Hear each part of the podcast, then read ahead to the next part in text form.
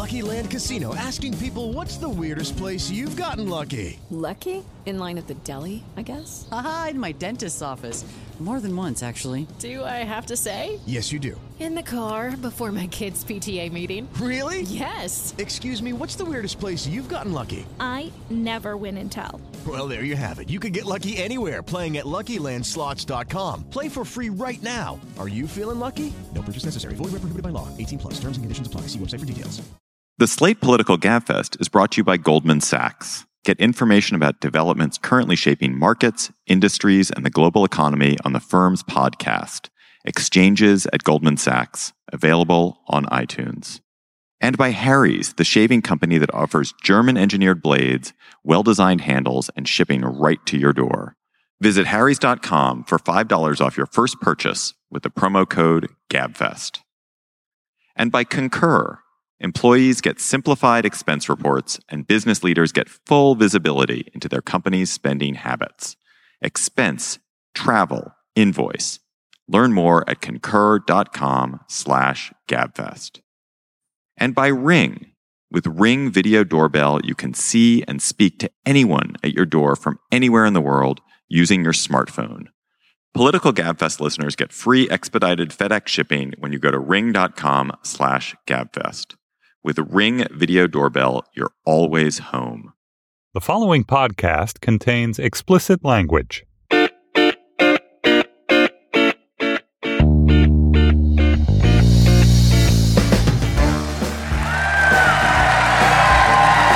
Wow.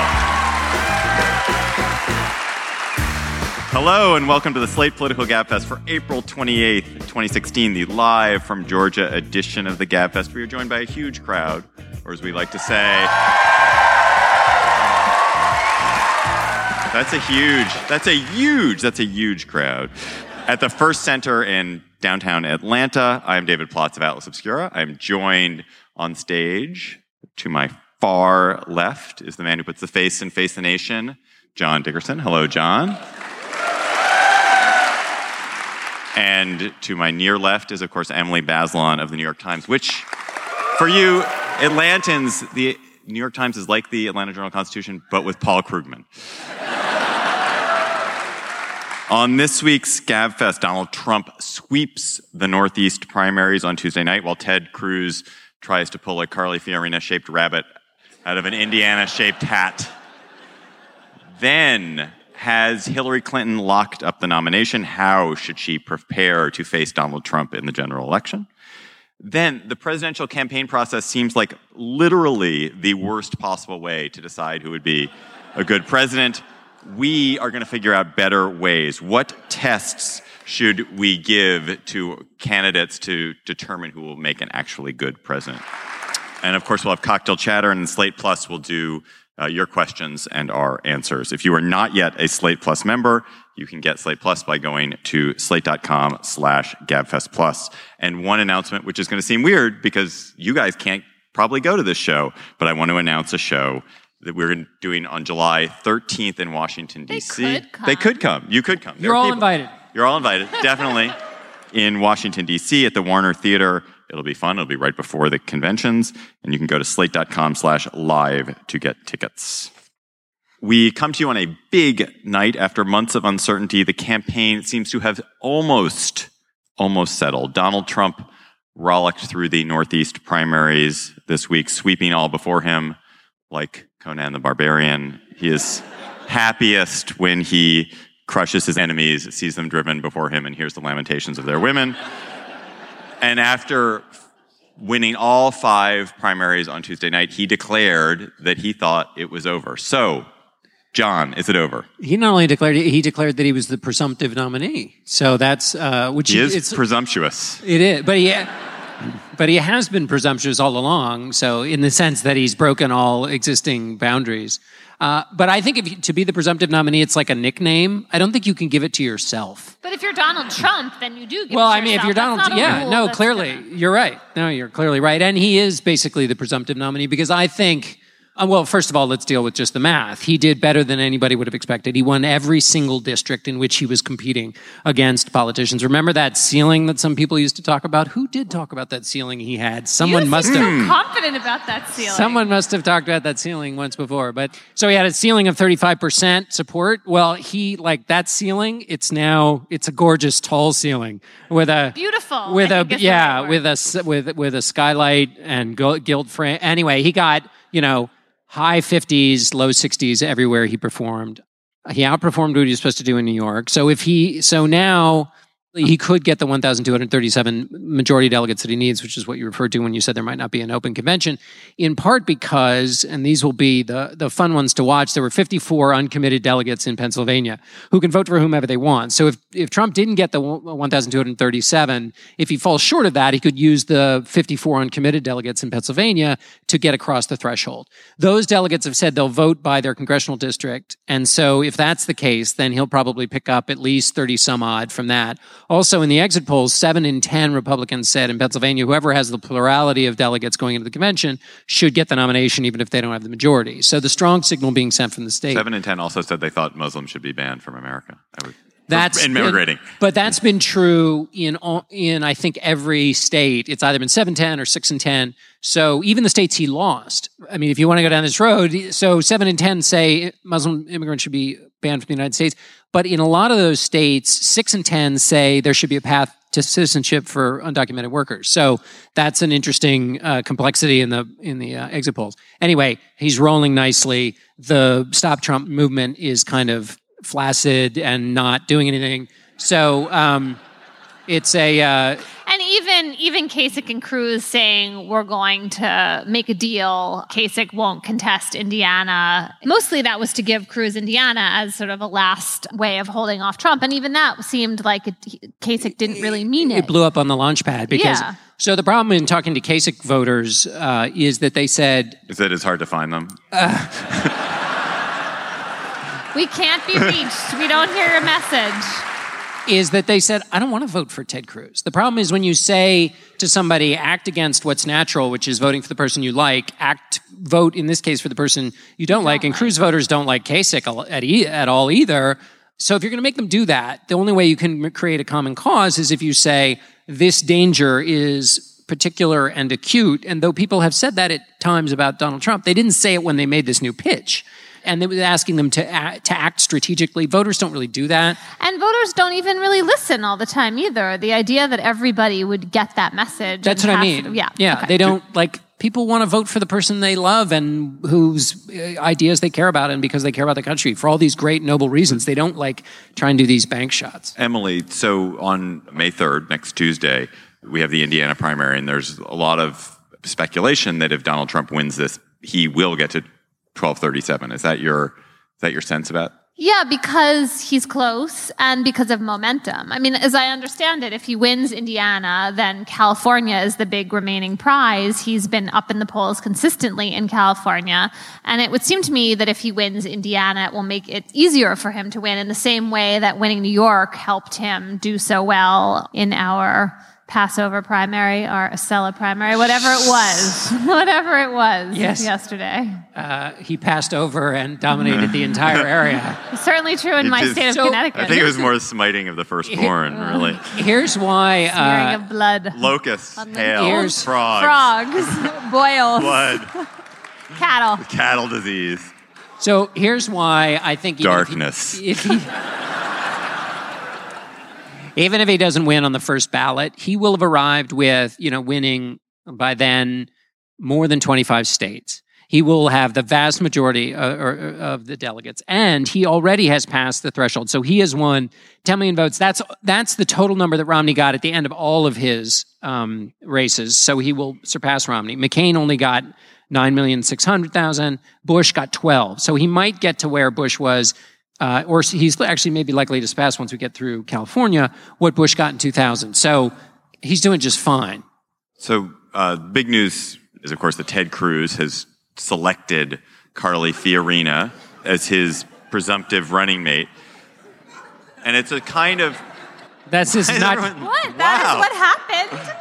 This is This Uh, is not going to win him does- the retroactive Georgia primary. That does, not. Not in this room.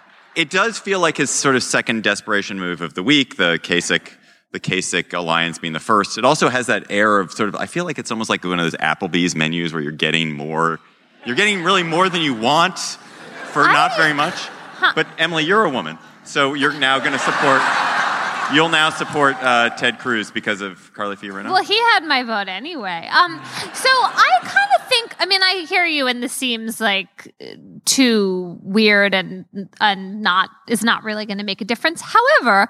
Why not have someone else campaigning with you, someone else to share the um, burden, the exciting opportunity of convincing voters to vote for you? It starts to, I actually started feeling like, why doesn't everybody do this? Pick their vice president early enough. I mean, the problem with it is that when you do it after the convention or during the convention or whatever, the normal thing is you get a bump at a moment where more voters are presumably actually tuning in. But Well- I kind of thought there was something totally sensible about this, even though it seemed risible. that very small category of things that are sensible and risible. Venn diagram. Many things the live old sensible risible. Yeah. The Gab Fest. Um, as So- David said, the previous gambit to this was it felt like one of those sandlot football things where the person who's playing quarterback like designs the play on their chest. That was the that was the weird sort of I've seen people do that. Yeah. I never know what to do afterward. yeah right. Well, neither did Kasich and Cruz. Um, so that felt like the first version of this. This feels similar. Um, so the reason to do it now is you get a little news. You you try to stop people talking about Donald Trump's devastating victories, and you try and switch the conversation to you. That's fine. But he's going to have to make a case to the delegates, presumably at an open convention, if we get that far. And one of the big chits he could have played was here I'm bringing in this other person. Now, Ronald Reagan tried that in 1976. It was a huge disaster. He picked Richard Schweiker, who was a moderate, tried to get the Pennsylvania delegates to come his way. He didn't get a single Pennsylvania delegate. And then he pissed off all the conservatives who said, Why are you picking a moderate who doesn't believe any of the things you believe? And he ended up to- actually uh, totally undermined his candidacy. So Can we just take a moment to say how odd it is to think that choosing Carly Fiorina would improve your chances of being elected? She was super unpopular. Well, right? I mean, he's on. trying to get elected in the Republican primary, not But in the New also- Haven No, Bazelon but household. Also, thank you. He's also trying to get elected in the general election, and she. I mean, come I think he's. on. Try- I think he's just trying to get He's the party's trying to get to nomination the- but first. He's, he, I mean, imagine some world in which it's not like what. Then he just like throws her overboard. He's saddled well, with no, her in the general. But too. I think. Well, I mean, look, he is a man. He got one delegate Tuesday night, so he is in desperate straits here. Uh-huh. Um, she she was not a she was not She has a great lot of- presidential candidate. She but didn't was, do well. She completely screwed up Hewlett Packard. She's not someone who is like warm and fuzzy, and people you know thing, are though. drawn to. And But the thing is- her business record is really think about that. But think about it. If you're a Republican, I mean, he's trying to convince delegates.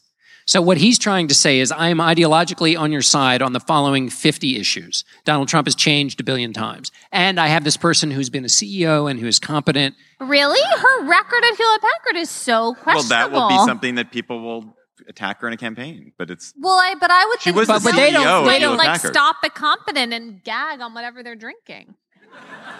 So you're you're saying you're not going to be a Cruz delegate from Connecticut.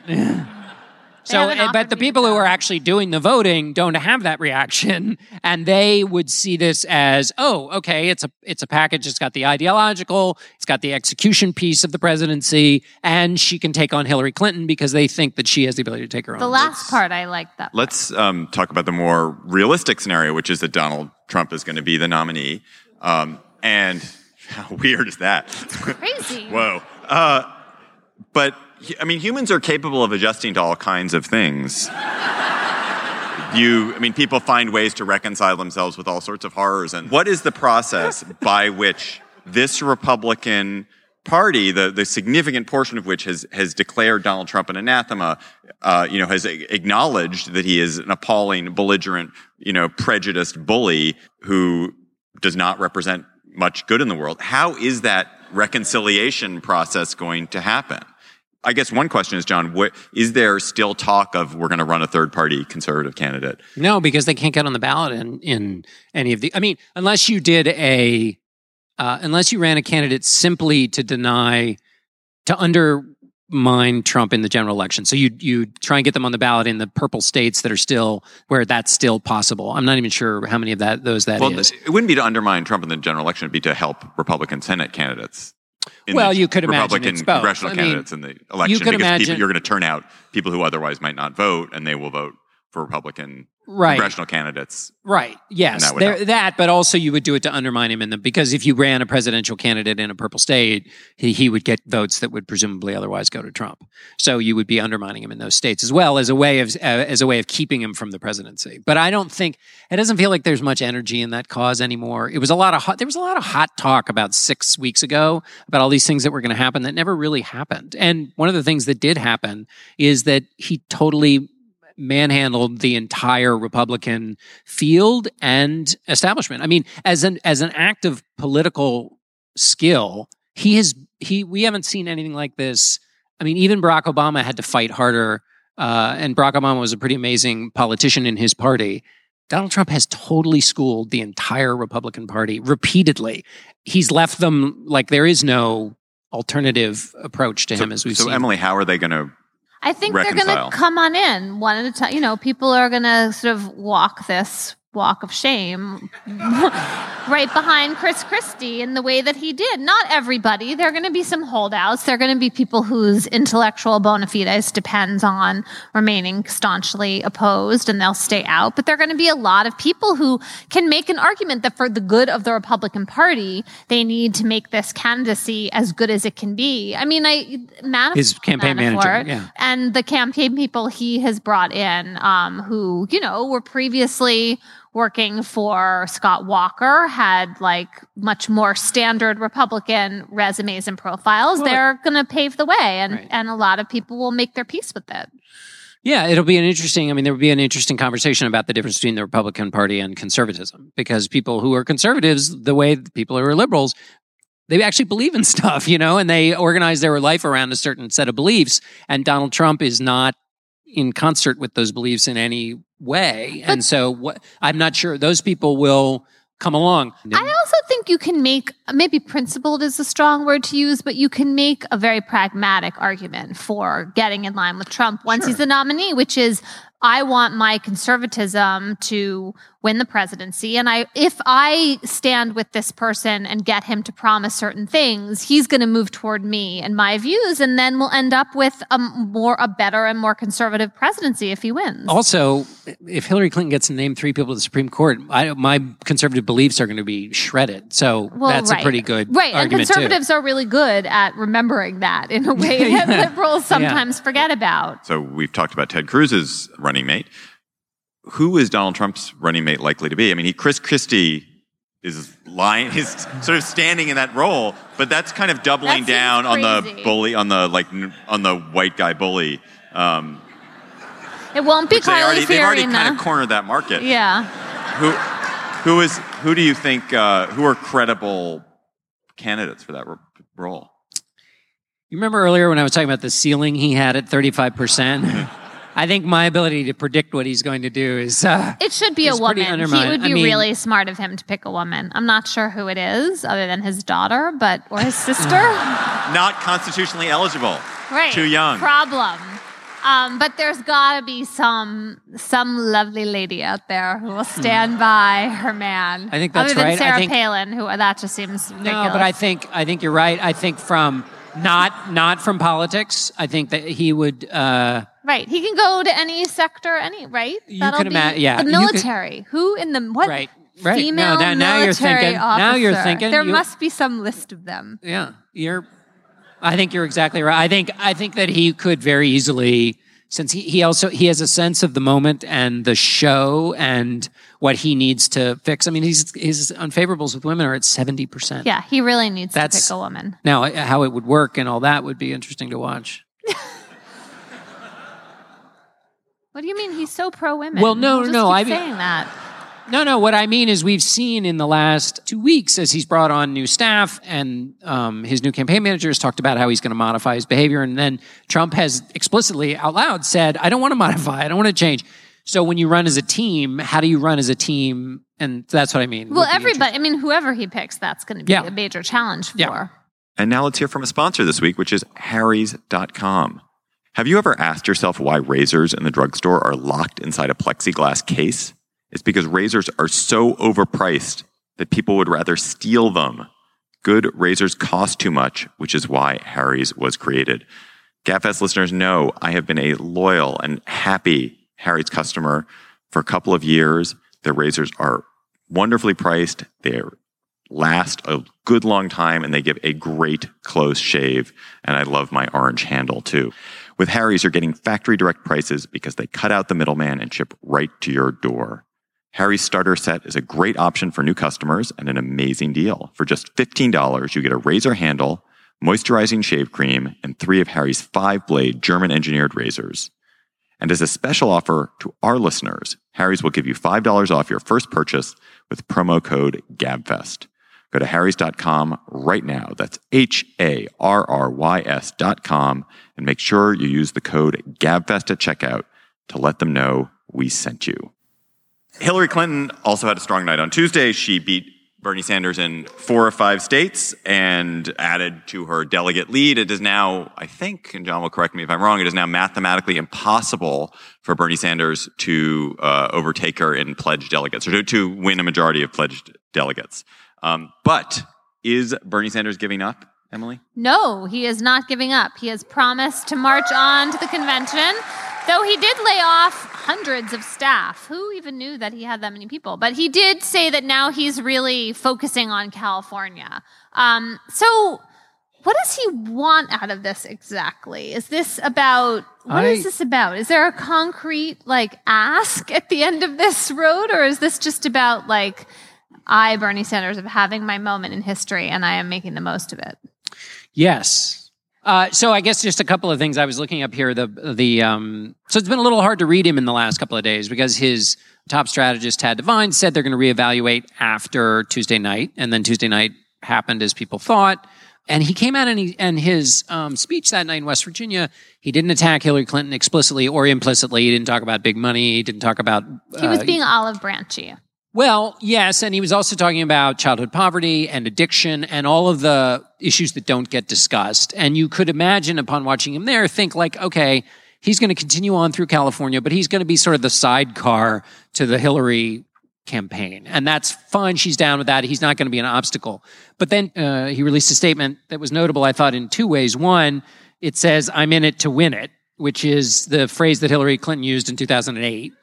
So Didn't work out so well That for worked her. out well. So, well, but what that what's I think at play there is a little. Hey, she went all the way to the convention, Well, so she's stop trying to get not well positioned to call Yeah. him on this. one. exactly. So there's a little of that going on there, and then he said basically he's going to keep fighting, and then he explicitly, I believe this is for the first time, said basically that he hopes the super delegates change their mind and give him the nomination. It's still not going to. I mean it's still almost impossible this scenario, but nevertheless, he's relying on the super delegates having a massive change of mind, leaving Hillary Clinton and coming to him. And what's interesting about that is there are many of his supporters who often write to me and who've written editorials and so forth saying super delegates are the worst thing ever. They're undemocratic. They're horrible. They're his entire campaign now relies on them.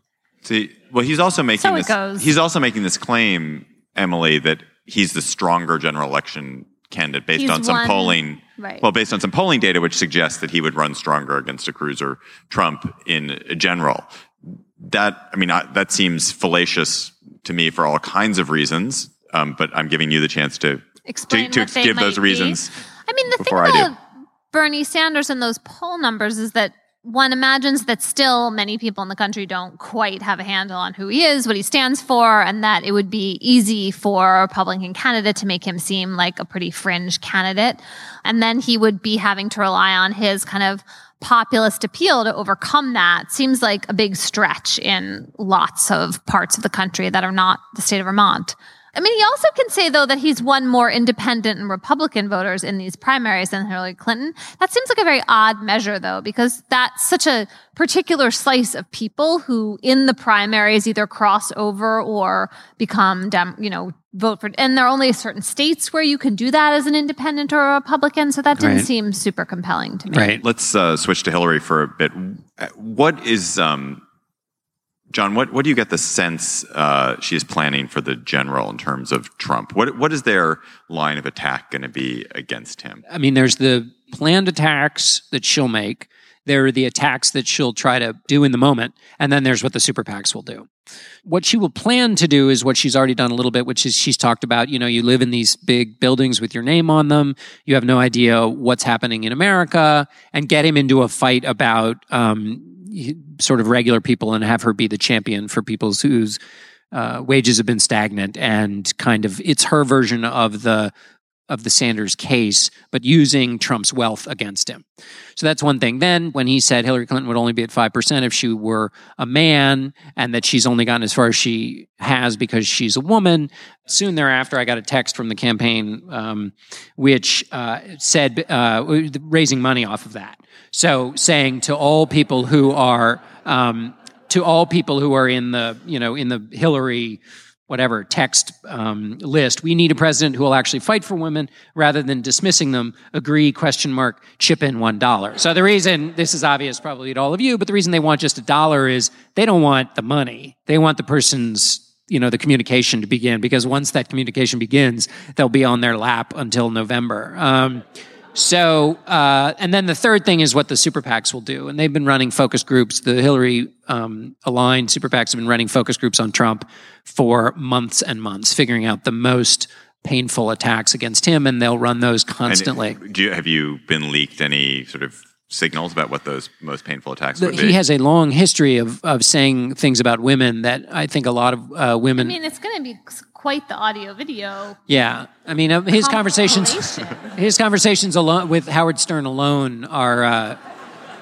Yeah, and then I sounds- think, and I, and I, and then the, his mimicking the disabled New York Times reporter is, I think, something they'll we'll hear a And lot about. Emily, why would that stuff? I mean, he's just proven an absolute master of shrugging that kind of stuff off in the primary, and it's a different set of voters. But why do we think he won't be able to do that in the general?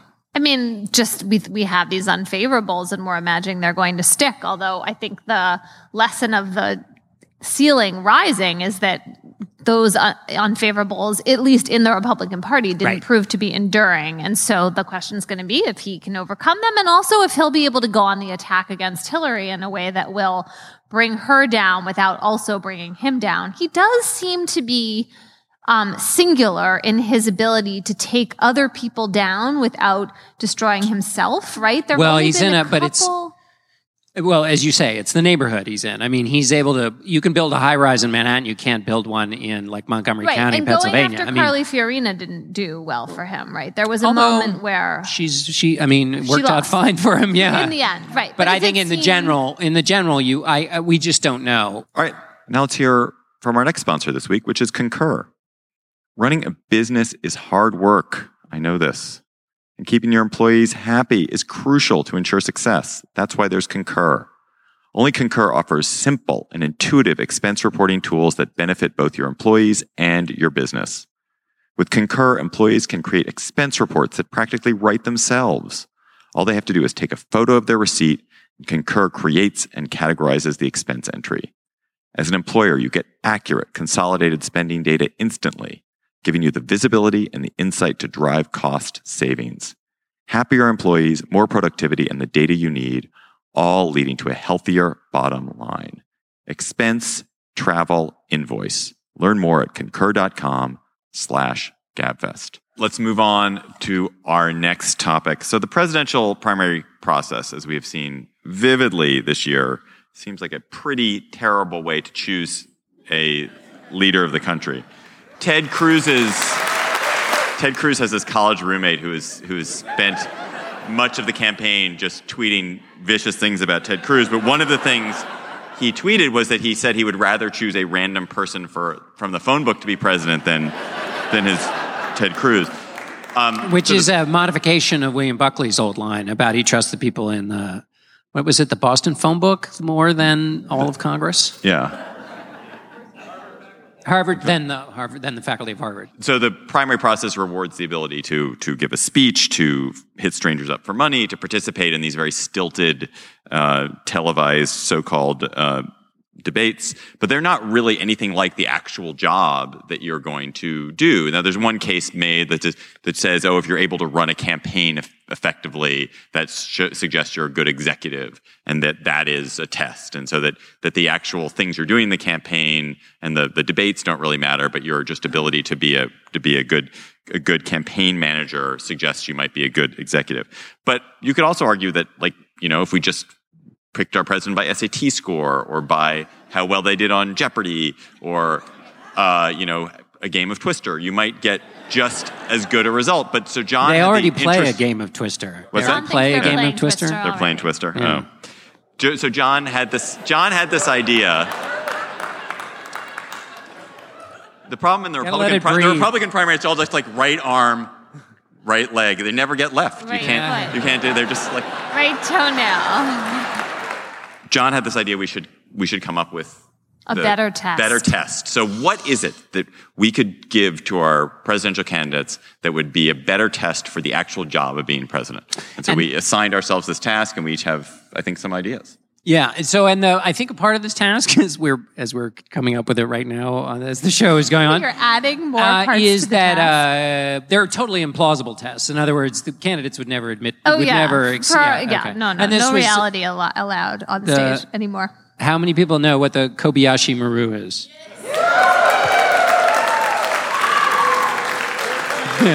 Those are John's Oh people no! in the audience. Because I now had I'm going to no try and explain it. All right. So I think the Kobayashi Maru was in the Starfleet Academy. Uh, captain, or anyway, uh, cadets? No, they must have been higher than cadets. Anyway, we're put in this simulator where you had to go rescue the Kobayashi Maru, which was in neutral territory. Neutral zone. Thank you. In the neutral zone, which going into the neutral zone would have been a violation Call- of can you call me in like 15 minutes when you're done? with this? would have incited a Klingon attack, and then what happens is uh, the minute you go to rescue the ship, you get a, you blow up and you die. So it's an unsolvable problem, but the, the idea is how you solve it is uh, tells you something about you, and if you're James Kirk, you rewrite the software to fix it, and you get um, an award for creativity. So.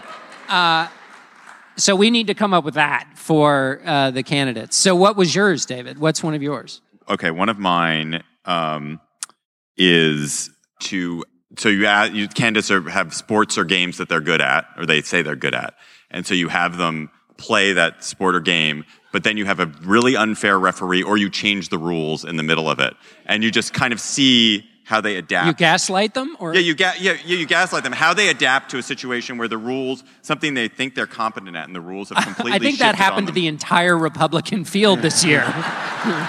Yeah, it's true. They, it's absolutely true. That's like that trick of didn't did we talk about this? I can't remember. Uh, where you invite a job candidate to breakfast and then tell the waiter to mess up their order and see how they deal with it. Yeah, David's actually the one, a person who hires people. So you probably do these kinds of things. Not that. That's Not a good that- one. not that I like she's- it. You like that one? What? What do you, Emily? Do you have one?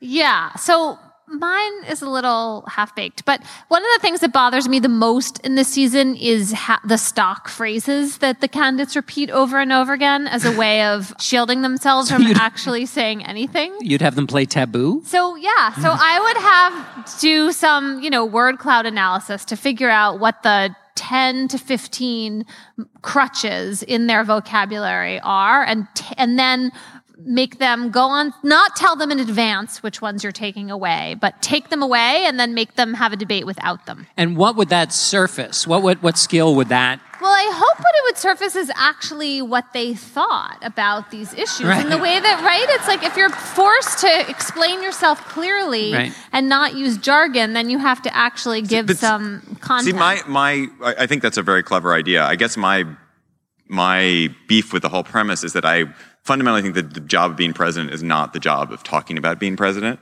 and that what you want is testing is things that test your ability to actually Do work under pressure. to And the speak. yeah, Right. My idea is more like dealing with the inanity of the campaign and then I suppose the bully pulpit part of. You're right. Remember when we did the locked room game? That was a good. Yeah. So Oh, have any of you ever done one of these locked room games? I mean, yeah. that's So ex- eh, tell the tell the well, so audience. The, what the premise of a locked room is, is you're locked in a a room with with some group of people, and they might be friends, they might be people you don't know, and you have to solve, you have to figure out how to get out, and by solving there are all these puzzles. puzzles, and you don't even know what the puzzles are to get out. Yeah, that would that's because that's that of the ones requires you have to take leadership. You also have to delegate. You also have to trust other people, and then you have to act. Right. And, uh, And if you that were seems right, like a pretty if you were good. having to think about how you were behaving the whole time, and there's sort of no way to be entirely neutral in that, right? Because if you're just standing back, You and have- not taking control, that could be right. Although you could lead from behind. The- so I had a conversation with some of the people on my Facebook page about this several weeks ago, and one of them, whose name is Matt Dick, suggested have a large number of very diverse set of word problems and then a portfolio of resumes and have the candidate match up the resumes to the word problems. Wait, I don't get it. So each of the people in the stack of resumes wrote be- one of the word No, would, would be assigned one of the word problems. So your oh. ability to judge talent and then deploy the talent in solving the problem. Wow, that's hard. All right, here are a couple other ones that I had. One is you come up with something, might be an obstacle course, some game which requires the sacrifice of one or more people who are participate, who are on your team. That you, they have to. Do you they have are to just, also like eat them? You don't. No, they don't actually die, but you have to. Like they just don't get to finish it. They don't complete. They don't get the reward. And just watching how is it that this person handles a situation where they know they have to sacrifice somebody. Um, And so would that's they one. say you're fired when they get sacrificed? Wait, But that, I mean, you learned a lot about Donald Trump from how much pleasure he takes in that.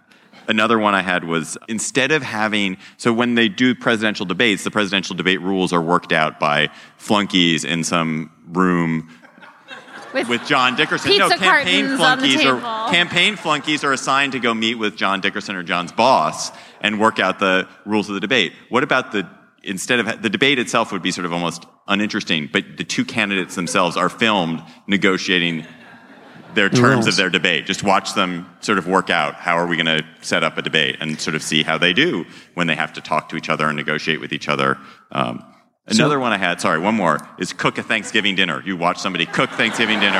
Like I think that's a pretty masterful And they can't test. just like put the turkey in the oven. They have to do all the side. They have well, to they make can as delegate. They many could pies as delegate your it. mom. They could. They could. No, they can decide. They, they could delegate it. They could say, "I'm going to just go buy it. I don't really care." They could, uh, you know, get, involve the family. It could be really social. I think I learned a lot. I, I don't think Mitt Romney cooked Thanksgiving dinner in that Mitt Romney documentary, but you learned so much about Mitt Romney from watching him interact with his, With his family, family. and how g- good he was in those kind of social dynamics, that made you think like, "Shit, that guy would have been an okay president." Well, why? Why does that seem like it matters? Because as you pointed out, Trump has excellent seeming relationships. No, no, it wasn't the relationship part of it. It was the kind of the managing of The the, managing of that the, stuff, j- The, yeah. uh-huh.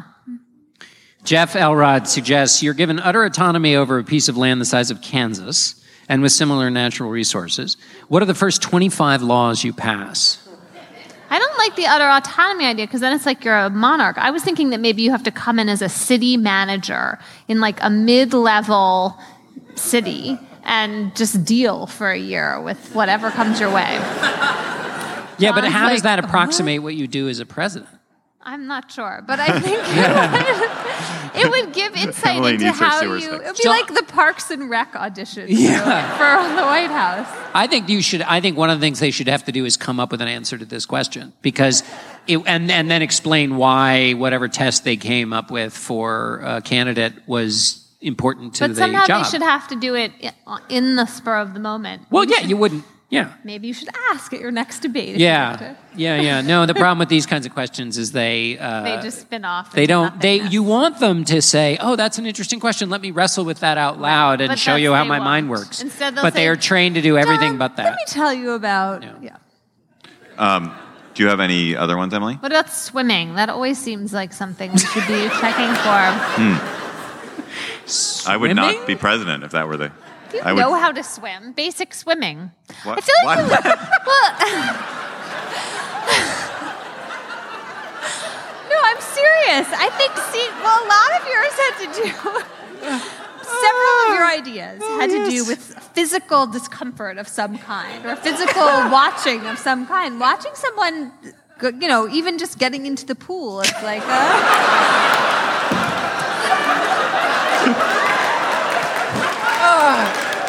Well, but actually, that, me- you're onto. I think Emily's onto something. in the Ma- It wouldn't be Talmud. swimming, but it would be how do they go into a pool? yeah, Yeah. exactly. How do you go into a pool? Yeah. if there are other people around, all that. That you hasn't- bet Bill Clinton probably like cannonballed like crazy. Right, Bill Clinton was exactly. like, I think boom. you would learn something. Right. Do you think Barack Obama's like a really elegant Barack guy? Obama like puts out his cigarette on the side.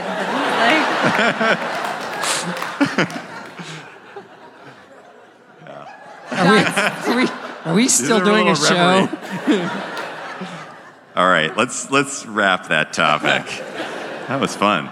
Yes, get a towel. Okay, now let's hear from our other sponsor this week, which is Ring. The doorbell rings. It could be a package being delivered or friends coming over for dinner, but it could also be the kind of unexpected visitor no one wants a thief attempting a break in. With over 95% of home break ins happening during the day, it's important to make sure your home is secure. As a city dweller, you probably feel like you're constantly hearing about break ins. And sometimes having a strong lock on your door just isn't enough. With the Ring video doorbell, you can see and speak to anyone at your door from anywhere in the world using your smartphone. Ring's advanced motion detection alerts you even if someone doesn't ring the doorbell. It's like caller ID for your home. Installing Ring takes minutes and it works with either your current wiring or a built-in rechargeable battery. Right now, get free expedited FedEx shipping when you go to ring.com slash gabfest. That's ring.com slash gabfest. With the Ring Video Doorbell, you're always home. Again, that's ring.com slash gabfest. Let's go to cocktail chatter. Emily, what do you have to chatter about? My chatter comes from my actual cocktail today um, with a member of the audience who can correct me if I get it wrong. He is an analyst for an airline, and he was so I was asking him whether it's in in my imagination that airlines are more and more asking if you're willing to get bumped off a flight. And he was saying that that is happening more, that actually they're trying to be more in tune with people's preferences. And so what my sister-in-law told me, she recently got an email before she even left for the airport, which just seems like such a better option if you're going to decide to get bumped that you haven't even left your home yet. Um, and so the idea is to try to have a kind of silent auction that's not at the gate that gives people a chance when you, usually I guess when you check in, they'll ask you if you're willing to get bumped what your price is. They're trying to figure out the minimum they can pay to make sure that they're not overbooking. And the part of this that really surprised me was the percentage of people who cancel flights. So how many people think that 10% of people on a regular commercial flight cancel? They should. Give- you should uh, signify your views audibly. Yes. More, more or less than 10? 10 less? 10% or less. Yeah. How many people think it's 25%? And How many people think it's more than 25? So the answer apparently is that it's about 25% in the main cabin, which seemed really high to me that that many people actually don't show up for flights or cancel their flights. But in fact, apparently that is what the data shows, and that is why we are so often being asked if we are willing to wait. And um, I am totally in favor of giving people as much notice as possible before they make their um, commitment. And I bet that if they uh, move more and more to the system of telling, giving us enough time before we leave the airport, that the price would drop. So then that could be a win-win. That's my job. John, what's your chatter? Okay, so I'll do this quickly. So, uh, in the election of 1824 was uh, very contentious. Was a uh, yeah. first the earth cooled, then. Um, so elect- uh, before the election of 1824 was the era of good feelings. There was no more partisan warfare. Everybody got along in 1824. It all went to hell, and the election was thrown into the House of Representatives. It came down in the end to a fight between John Adams and Andrew Jackson.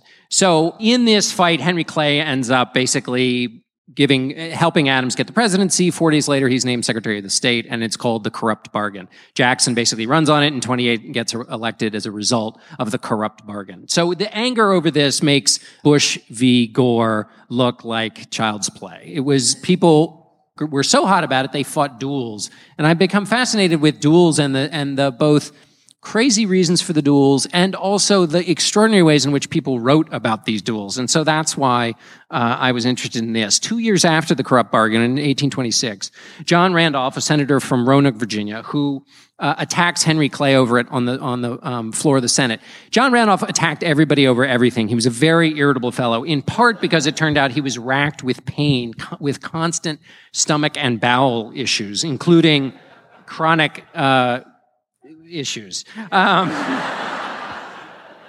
for which he self-medicated with opium, but he said after a time, "quote There is nothing Which left." issue was it? Because I think opium like compounds one of those issues, according to the ads I've been seeing. I think that in in in his case, he did not wish for things to issue forth, Ah. and therefore he would would have been happy to be compounded. Um, anyway, back to our story.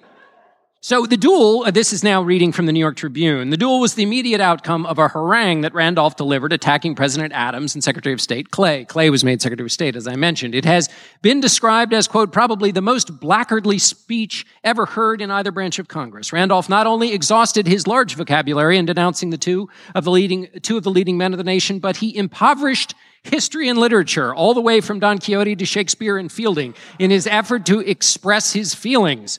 He censured Clay's ancestors for bringing into the world, quote, this being so brilliant yet so corrupt, which like a rotten mackerel in the moonlight shined and stunk. there were some things that a Kentuckian like Clay could not be expected to overlook. So now they are met upon the field of duel, and I will now read to you from an account of that duel uh, from something called 30 Years in the Senate. Never in my judgment has the utter, unconditionally, un- unconditional absurdity and folly of dueling been so perfectly demonstrated as in the case before us. The two great men loved one another, even in the hour of meeting in mortal combat. But in the sudden fusion of political parties and in events which followed, they had become alienated, and nothing but the magic influence of pistols, strangely enough, could induce them to confess their love either to themselves or to the world. Clay and Randolph prepared to meet and met in deadly strife, their hearts gushing, bursting even with tenderest solicitude, each for the other's safety. That the Virginian, when told of the sleeping child and of the unconscious tranquility of the wife of his adversary, rejoined in tones as sweet as women's own, I shall do nothing on the morrow to disturb the sleep of the child or the repose of the mother. So Reynolds, having said all of this, uh, fired, prepared to fire his gun in the air, which those of you who've been to see or know about Hamilton know that was a part of that duel. But his um, gun, his pistol was on a hair trigger, so it fired into the ground, which um, then scared everybody, of course. Then they had to go forward with this duel that neither one of them wanted to go forward with, because but because they were there with the loaded pistols and had an afternoon to kill, they figured they'd just keep shooting at each other. So they went through a few rounds, but fortunately, Clay was a terrible aim, and basically, because Randolph didn't want to shoot him, he kept missing him. I will tell you the final uh, episode in the exchange of bullets. Uh, this is now from uh, Treasury of Southern Folklore. The eccentric descendant of Pocahontas, which in this case is Randolph, appeared on the ground in a huge mourning gown. This garment constituted such a vast circumference that the locality of the swarthy senator, that's Randolph, was at least a matter of very vague conjecture. The parties exchanged shots, and the ball of Mr. Clay hit the center of the visible object. But Mr. Randolph was not there. The latter, Mr. Randolph, had fired in the air, and immediately after the exchange of shots, he walked up to Mr. Clay, parted the folds of his gown, pointed to the hole where the bullet of the former had pierced his coat, and in the shrillest tone of the pierce of his piercing voice, exclaimed, Mr. Clay, you owe me a coat. to which Mr. Clay replied, in a voice of slow and solemn emphasis, at the time, at the same time pointing directly to Mr. Randolph's heart, Mr. Randolph, I thank God that I am no deeper in your debt. At which point, the two men exchanged pleasantries and resumed their total cordial social uh, relationship and were friends for the rest of their lives.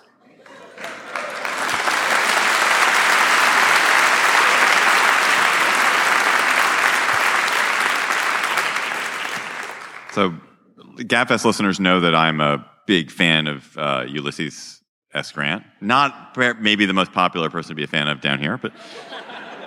Uh, but there was a, a moment in his memoir that really stuck with me and uh, that concerned Georgia. And so I thought, well, we're going to Georgia. Let me investigate it. So, um, who here knows that Atlanta was not the capital of Georgia in the Civil War? So uh, a few of you do know that, but not that many.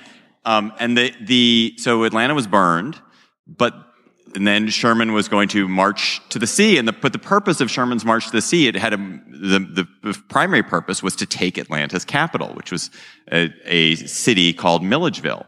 It was not to go swimming. It was, it was not to go swimming. Milledgeville was the capital from 1804 to 1868. It is, like photos looking at, quite a lovely town. I haven't been there. But so Sherman wanted to capture it. And so, he, so in November 1864, he took his army and they set off for Milledgeville. They were, you know, burning and looting and, and uh, driving all before them. Um, the governor fled. They get to the town. They pour molasses into the main church organ, uh, ruining the main church organ.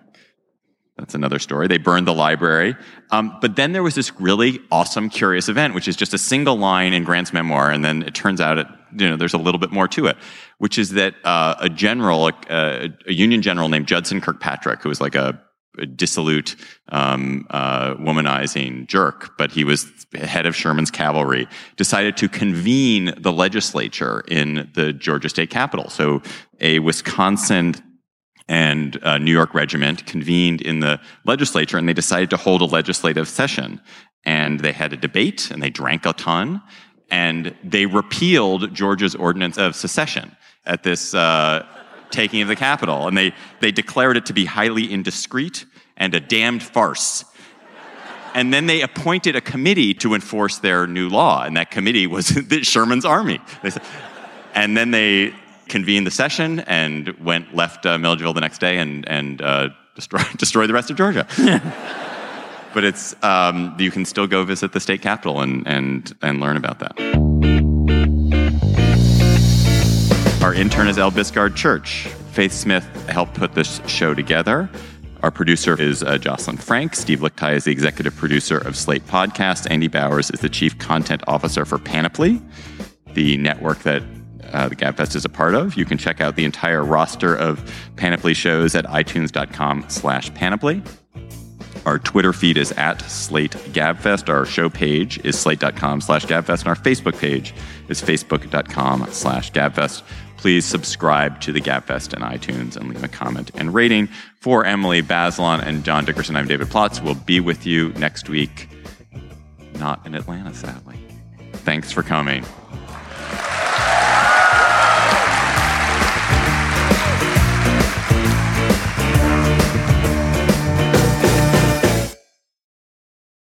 Lucky Land slots, you can get lucky just about anywhere. Dearly beloved, we are gathered here today to. Has anyone seen the bride and groom? Sorry, sorry, we're here. We were getting lucky in the limo and we lost track of time. No, Lucky Land Casino, with cash prizes that add up quicker than a guest registry. In that case, I pronounce you lucky. Play for free at LuckyLandSlots.com. Daily bonuses are waiting. No purchase necessary. Void where prohibited by law. 18 plus. Terms and conditions apply. See website for details. I'm Dahlia Lithwick, and I'm host of Amicus, Slate's podcast about the law and the U.S. Supreme Court. We are shifting into high gear, coming at you weekly with the context you need to understand the rapidly changing legal landscape. The many trials of Donald J. Trump, judicial ethics, arguments and opinions at SCOTUS. We are tackling the big legal news with clarity and insight every single week. New Amicus episodes every Saturday, wherever you listen.